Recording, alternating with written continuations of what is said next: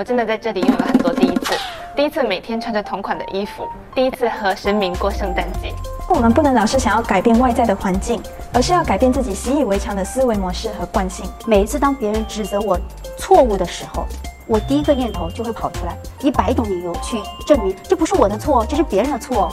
但是佛陀的革命观不是要改变外在，而是要向自己革命。佛法才是一切的解药。因为出家呢是一场自我的革命，佛陀的叛逆不是抛弃父母。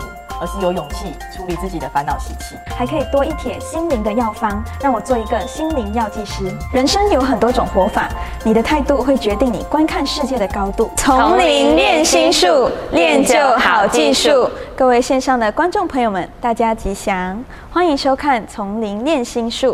人生有很多种活法，你的态度会决定你观看世界的高度。那一天在丛林学院的结业式上，高畅学长就有分享到，他有很多的第一次是在丛林学院里面完成的，我觉得很有趣。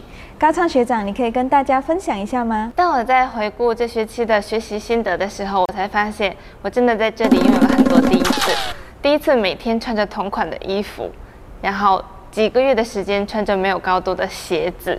然后也可以不化妆素颜见人，也是第一次吃饭吃到哭，第一次和神明过圣诞节，而且过去的我啊，每天都需要香喷喷的才可以出门，但在这边，我现在每天汗流浃背耶。对这件事情，我也深有同感。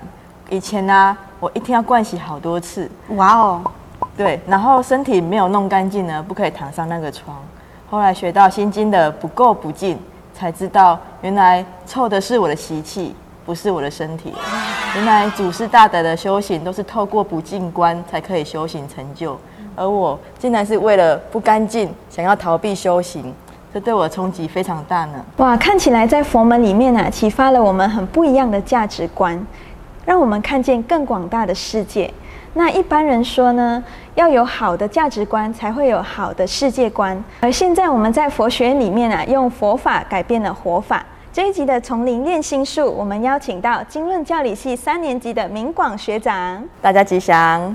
第二位是我们经论教理系二年级的蔡慧学长，大家吉祥。还有一位是一年级的高畅学长，大家吉祥。今天我们要一起来探讨学佛青年的价值观。刚刚高畅学长提到的这些很多的第一次啊，对于一般的青年，他们会很难去很难去接受。但是很特别的是，很多的教授来到我们学校上课，都被我们的这种真诚笑容所打动。当我们在接引青年的时候，也有很多人很好奇，为什么我们可以这样无条件的去给人信心和欢喜？岳建东教授啊，近期就在香港中文大学的论坛中提到，丛林学院的师生，他们的威仪祥和而高雅，可以说是人间佛教高等教育的典范。今天我们学佛青年的第一个价值观是：人生道路的长远要看格局的高低。记得觉慧法师上课的时候跟我们分享过一个故事。曾经有一名学生个性很强，很难和其他人相处，以至于他在学习期间呢，每天吵着要离开。后来师父上人就对他说：“你这一走，对学院没有任何的损失。”但是你却永远走不出自己人生的格局和框架。对啊，如果一个人不能够接受、不能够适应，那么他就失去自己的成长机会。如果不改变自己，又转换到另外一个环境的话，他又同时不能够适应，最后他只能活在自己窄窄的空间里面。那到底怎样才能走出人生的道路呢？对我这个也深有同感。在我做老师的时候啊，曾经有一个班级，其他老师都不愿意去接手。曾经有法师告诉我，吃亏是福，于是我就接了这个班级。反而是因为这个班级的学生，让我明白如何去作为一名真正的老师。哇，蔡慧学长，你愿意去接受看起来吃亏的事情，反而让你成长更多诶。那在《释迦牟尼佛传》里面，佛陀他虽然贵为国家的接班人，他是学霸。拥有豪华房车，还有专属司机，也有幸福的家庭。可是，在两千六百年前呢，他选择在半夜离开家人，其实并不是因为他不不爱自己的父母，而是因为他希望寻找一种究竟幸福的快乐。对我个人而言，也是过着舒适的生活，拥有幸福的家庭和疼爱我的父母啊，我也长得也不丑啊。对啊，你长得很庄严啊，非常同意。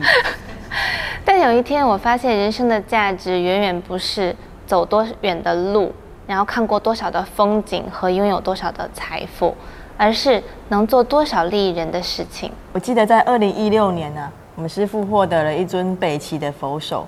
面对这么珍贵的文物，其实我们大可以把它留在佛光山，借此来吸引更多人参观，提高能见度。可是我们师傅的格局跟视野。他并不是这么想的，他甚至带着全山的大众来让这个佛手呢回归今生合并。那因为这样子的做法。把佛教瞬间提升升华为中华文化跟爱国的情操。嗯，对，除了警示世人尊重佛教，也更让我们华夏炎黄子孙能够更团结，爱国家、爱人民、爱社会。一般人觉得啊，能力越强，人生就走得越长远顺畅。可是学佛的青年，我们格局的高低是来自无私的奉献。无我的关怀，还有来自利益他人的慈悲心。那今天学佛青年的第二个价值观是向自己革命。一般人经常提出个人主张，希望他人或外在环境可以迎合自己的标准。如果不如意呢，可能就会想要逃避啊。例如像工作上，如果遇到困难和挑战，就会想要换个环境。如果和他人处的关系、人际关系不和谐的时候，可能就会想要逃避面对，但是佛陀的革命观不是要改变外在，而是要向自己革命，佛法才是一切的解药。嗯，对，就像一个人不会打篮球，如果他不提升自我的这个篮球技能的话，即使换了无数个篮球场，他还是不会打篮球啊。所以，我们不能老是想要改变外在的环境，而是要改变自己习以为常的思维模式和惯性。那之前，我曾经和一个同学相处不来。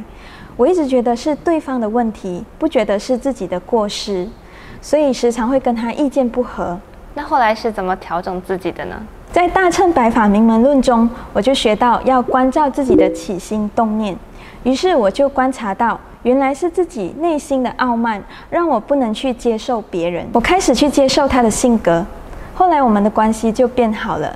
透过这件事情啊，我才发现原来自己有这种傲慢的习气。会想要去改变别人，但其实真正要改变的是我自己。嗯，我也有同感。在我来学院的时候，我发现自己有这样一个习气：每一次当别人指责我错误的时候，我第一个念头就会跑出来一百种理由去证明这不是我的错，这是别人的错。直到有一天。上课的时候，老师跟我们说，当别人去指正我们错误的时候，我们要直下承担，直下面对，有则改之，无则加勉。于是从那一天起啊，我就告诉我自己，以后面对别人指正我的错误的时候啊，我不要有任何的借口，直下面对，去面对别人对我的这种指正。嗯，这就是我出家的契机点，因为出家呢是一场自我的革命。那佛陀的叛逆不是抛弃父母。而是有勇气处理自己的烦恼习气。被讨厌的勇气书中也有提到，人生取决于当下。若对现状不满意，应该要有舍弃现有生活形态的决心。一旦改变了对世界和自己的定义，你和世界之间所有关联和行动也会一起改变。是外在的战争是一场又一场的掠夺，可是内在的自我革命是一种生命的蜕变与成长。学佛的青年也在向佛陀学习，透过佛法的真理，让我们逐渐去改变自己习以为常的自我定义，也就看见了一个崭新的世界。学佛青年的第三个价值观是：打开自己的小宇宙，才能拥有全世界。对，我想请问一下高畅学长，就像你刚开始说第一这么多的第一次体验，我特别的好奇，你现在过得还好吗？我过得很好啊，非常的好。在这里虽然说我每天都穿着同一样的衣服，也没有化妆，但是让我发现以前真的浪费了太多的时间在自己的外向上，然后现在真的可以节省很多的时间去做更多有意义的事情，比如说以前啊，我会出门的时候。会提前需要一到两个小时梳理打扮才可以出门，但现在每天早上起床只需要十分钟，哎，十分钟就可以出门了。对，上课的时候老师有提到说，浪费时间等于杀生，那我现在节省了这么多的时间，是不是应该可以算是呼生了呢？对啊，在这边的衣食住行，处处都离不开佛法。你看，我们有慈悲，有平等，有愿心，有集体创作，在这么多佛法的熏陶底下，整个人都不一样了，充满气质，充满了笑容。对，没错。不信，我们可以去看一下学院的这个人头墙。对，相信通过佛法的洗涤啊，因为相由心生嘛。对，相比于半年前彩妆的这个假象，高尚学长现在更加的有气质，更加的庄严哦。过去我作为一个药剂师，我发现到其实药物只能医治人们身体的疾病，而佛法作为法药，才能真正解决人们心灵的痛苦。所以后来我来到佛学院，想要学习佛法，让我除了可以帮助人们获得身体的健康，还可以多一帖心灵的药方，让我做一个心灵药剂师。我过去曾经在一间设计公司上班，主管常常跟我们说，他开公司的理念是为了透过艺术来美化城市。但是我发现这不是就近的善美，因为这些外向上都会有成住坏空的一天。学佛后才了解。真正的美化世界，必须要从净化人心开始。人人都拥有一颗善美的心，这个世界才会更加和谐美好。哇，我很赞同学长的这个观念哦。对，因此我放下工作，来到佛学院学佛，希望可以深入佛法，让自己更有能力可以传播善的能量。今天的丛林念心术，感谢三位学长为我们以新的价值观开启高广的世界观。学佛青年的三个价值观是：第一。人生道路的长远要看格局的高低。第二，向自己革命，佛法才是解决一切的解药。